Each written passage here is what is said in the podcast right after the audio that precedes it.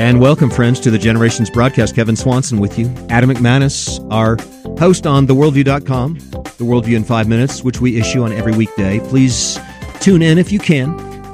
Well, first, before we get into this piece on Jordan Peterson, he's on ice for his politically incorrect statements. But first, wow, the Democrats have really committed themselves to infanticide. I'm shocked that almost all of them, without exception, there's maybe one or two, have committed themselves to infanticide, to, to killing babies born alive. That's right. Just shocking. You would think there'd be more of a division when it comes to the question of infanticide, wouldn't you, even among the Democrats? Yes. I mean, this is not the Tip O'Neill Democrat Party at all, or Sam Nunn. Uh, January 11th, 433, Fox News' is headline 210 Democrats vote against a bill requiring medical care for babies born alive after a botched abortion. There were only two Democrats who did not vote for it. One who voted no was Representative Henry Cuellar from San Antonio, Texas, and down to the border. The other Democrat was Representative Vicente Gonzalez, also of Texas, who voted present. The bill passed 220 to 210. It was called the Born Alive Abortion Survivors Protection Act. Now, Kevin, for years, literally, Republicans, pro life Republicans, have been urging from the floor that former House Speaker Nancy Pelosi would bring it up for an up or down vote. She always refused. Now it finally came up for a vote and it thankfully passed. What it says is that any infant born alive after an attempted abortion is a quote legal person for all purposes under the laws of the United States end quote doctors would be required to care for those infants as a quote reasonably diligent and conscientious healthcare practitioner would render to any other child born alive end quote so this is a great step forward and it's another reason why christians wanted to see a republican majority in the house to get this bill passed. Sadly, the Democrat controlled Senate will block it, will not pass it, because they have become the party of death. What would have been fantastic is if the American people had recognized the importance of the sanctity of life, put in super majorities in both the House and the Senate. So even with Joe Biden as president, they could have overridden his expected veto. Tragically, for the sake of the unborn babies, the American people did not vote in a Republican majority in the Senate, much less a super Republican majority in either chamber. We got the Republican majority in the House by the hair of our chinny chin chin. At least we have some bit of good news here. At the very least, this is a symbolic move. Symbolic to who? Symbolic for everybody in the future who will look back at these, some of the most wicked people who ever lived who stood up and said, We kill babies born alive. This, my friends, will live to infamy. This, this will be for the future. As long as the world exists, people will look back at this era and discover the Democratic Party were some of those evil people who had ever lived in the history of mankind. And they will look back and see the sheer evil of these folks who voted to uh, to slaughter babies or to allow babies to die who are born alive.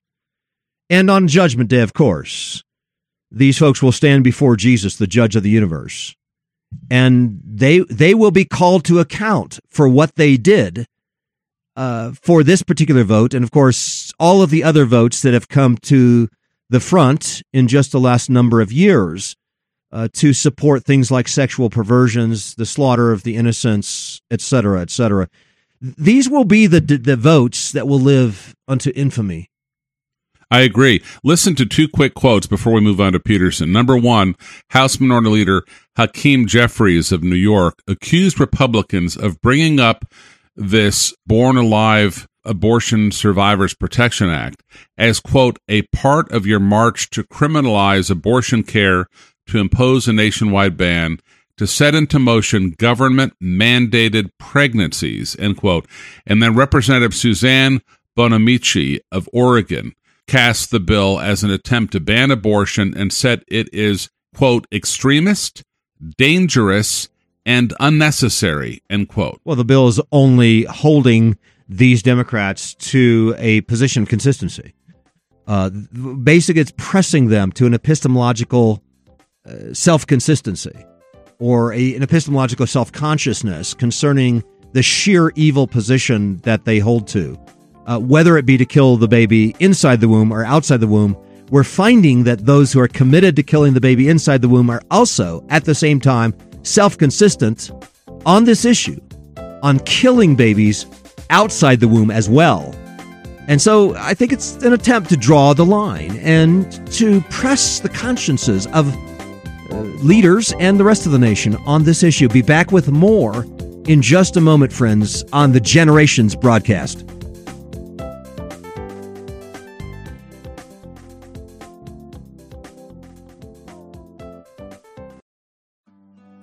You know, busyness has a way of creeping into our lives. As dads, it can leave us longing for moments of one on one time with our sons to simply talk. And those moments can be tough to come by. I get it. That's one of our top goals for our annual summer father son retreat in the Colorado Mountains to provide quality time for you to connect with your son. Can you think of anything more important for your schedule next year?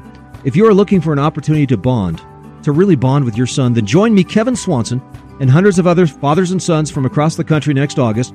But be sure to register soon because we max out the camp every year and we're already filling up. Go to coloradofatherson.com today and choose one of the two weekends available before they are full. Lord willing, I will be there and it will be a great opportunity to meet you and your son. This is your chance to secure the lowest price for this event. So go to coloradofatherson.com and register today.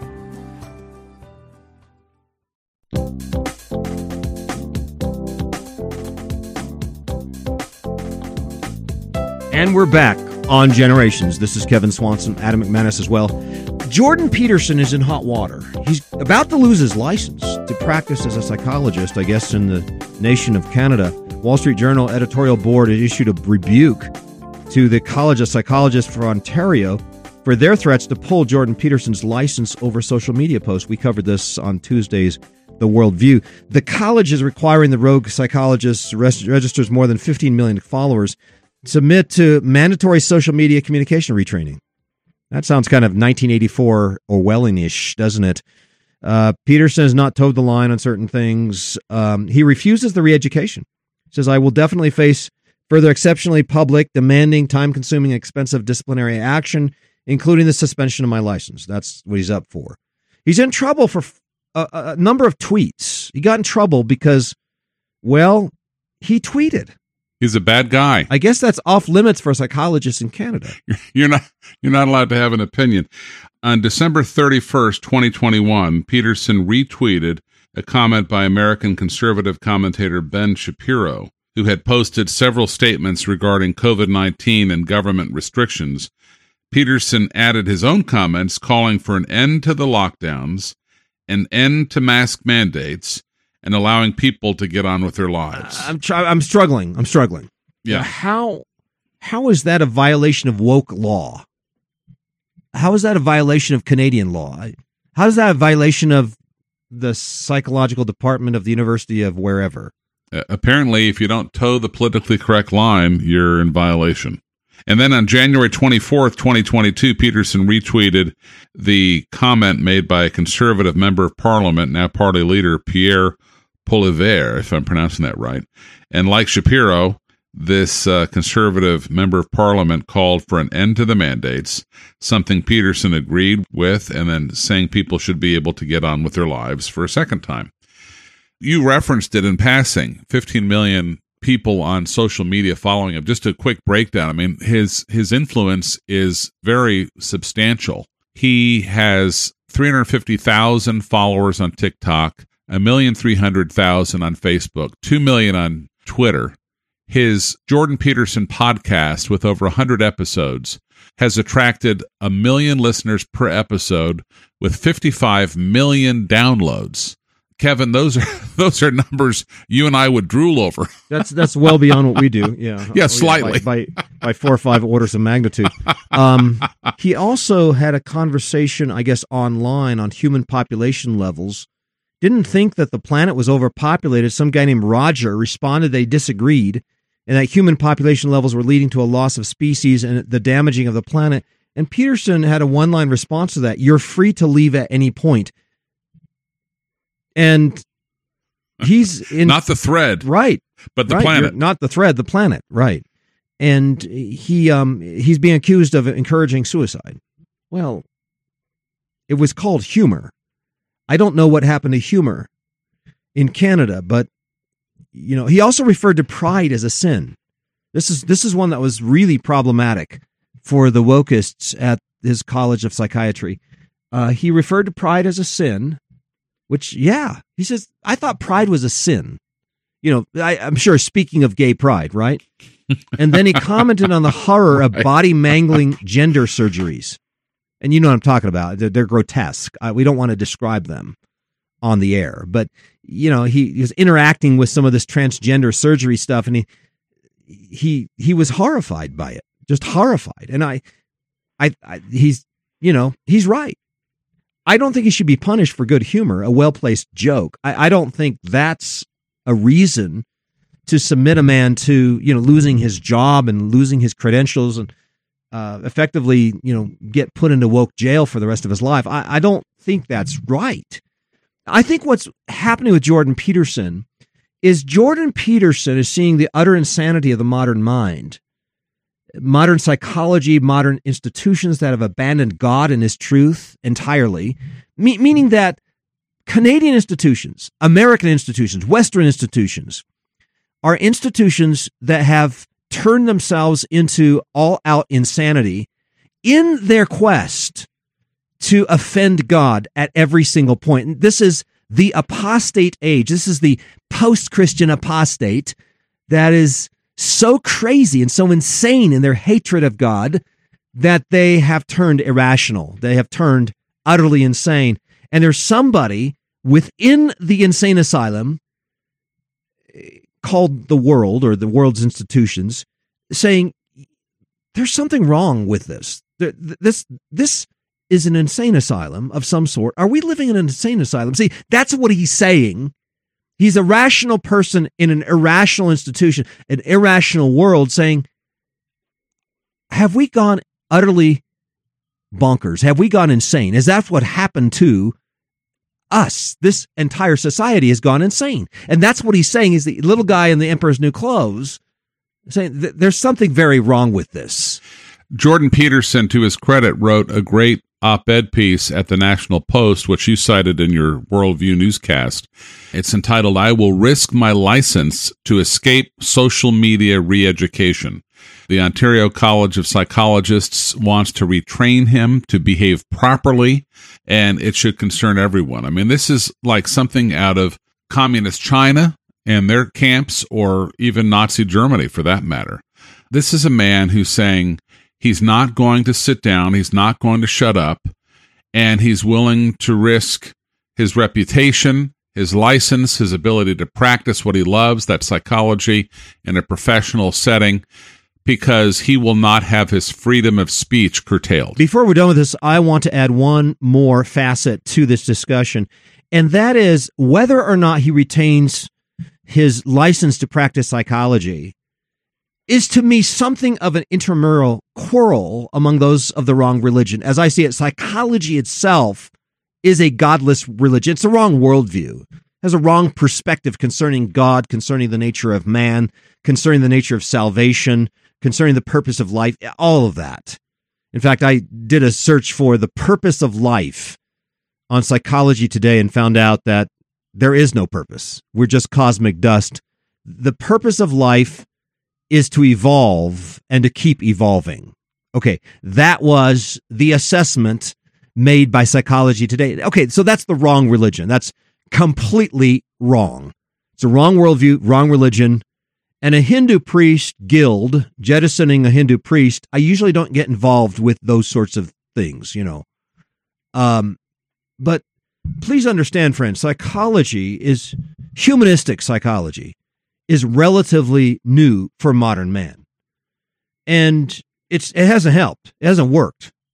The rate of drug overdose despair deaths per 100,000 people in the United States has increased a thousandfold since the 1950s. Okay.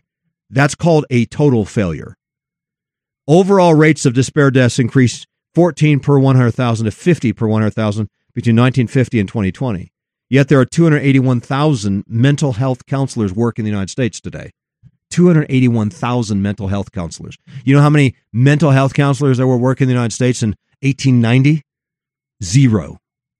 Okay. So 281,000 mental health counselors are out there trying to somehow bring drug overdose despair deaths down it's increased a thousandfold since the 1950s. Between 1991 and 2017, the medical administration of opioids increased from 76 million to 259 million legal prescriptions per year, amounting to almost two prescriptions for every adult in America. Per capita use of legally dispensed drugs increased 50 fold between 1980 and 2020.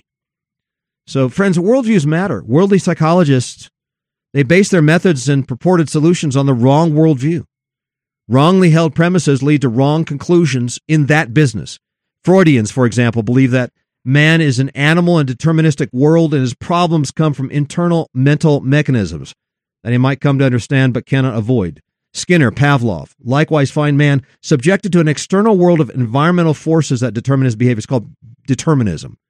These are big worldview assumptions that man and his behavior subjected to biochemical, environmental forces beyond his control. This worldview is supposed to relieve man of guilt and more responsibility before God. See, it's just wrong. Just wrong. Totally wrong. Carl Rogers, on the other hand, puts the individual in the driver's seat. Man is in control of his own destiny. Just needs to be reminded of that. That's Carl Rogers' point. Just keep telling him, you're in control, you're in control, you're in control. He must identify his own standard of good, determine for himself what is achievable, and then keep reminding himself that he can do it, he can do it, he can do it. It's the power of positive thinking. Rogers would err more on the side of man realizing his own godness than like Freud and Skinner, where man must realize he's an animal, hopelessly subject to material forces in the universe. All right. So that's just the wrong worldview, wrong view of metaphysics, wrong view of God, of man, of everything. So now there's therapy or treatment that comes about as an outflow of these worldviews. And of course, the therapy is bad. All right. So now, as a Christian worldview, we take a completely different view of this. We say there's God, we have violated God's law. That's produced guilt. And then all the psychoses and neuroses that come from that. Suppose that some fellow named Jack climbs a beanstalk. Okay. You're probably familiar with the story, but I've got my own version of it. Okay. Okay. okay. I figured so, you did. Yeah. So Jack climbs this beanstalk, discovers a very large castle. The castle yard extends a thousand miles in each direction and the castle itself is miles in circumference. He supposes that a very powerful king must occupy and rule within this expansive castle, but then Jack does a very foolish thing. Jack pulls out a can of black spray paint and scrawls stupid king all over the castle walls. Oh no, yeah, big mistake for Jack. Jack has acknowledged the king's existence, but at the same time, he's gone out of his way to offend the king. For the rest of his life, then, Jack must live under the condemnation brought upon himself by his foolish action. He loudly insists to all his friends that the king does not exist, but the heavy pile of his offenses, the king's disapprobation, is all consuming in every part of his thinking and action. That's the way it is with man. Based upon his presuppositional position in relation to the existence of God, his holiness, his judgments, and the seriousness with which he addresses sin, the Christian counselor must assume the all dominating nature of guilt upon fallen man no small matter here. It's very much the elephant in the counseling room. To interpret man's thinking and behavior apart from this reality of guilt is to completely miss everything about man's psychological problems. Wait a minute. The elephant in the counseling room. I love that. That's right. It's guilt. exactly. All right. And we could go on and on. I could give you other differences between Christian counseling and uh, and humanistic counseling, humanistic psychology and a Christian view of man. But uh, but you're going to get it in my new book. This is just a, a, short taste, a little segment of my new book called Worldview What We Believe, What They Believe, and Why They Are Wrong. Okay, so that book's coming out hopefully within about a month or two. And I just want to put a little plug for it right now on this cast. All right, my friends. Well, that wraps up this edition of the Generations broadcast. Uh, you've been listening to the Generations radio broadcast with Kevin Swanson and Adam McManus. If you'd like to interact with the program at any point, friends, just email me question, comments, things we need to talk about. And our email address is host at generations.org. That's host at generations.org. This is Kevin Swanson inviting you back again next time as we continue to lay down a vision for the next generation.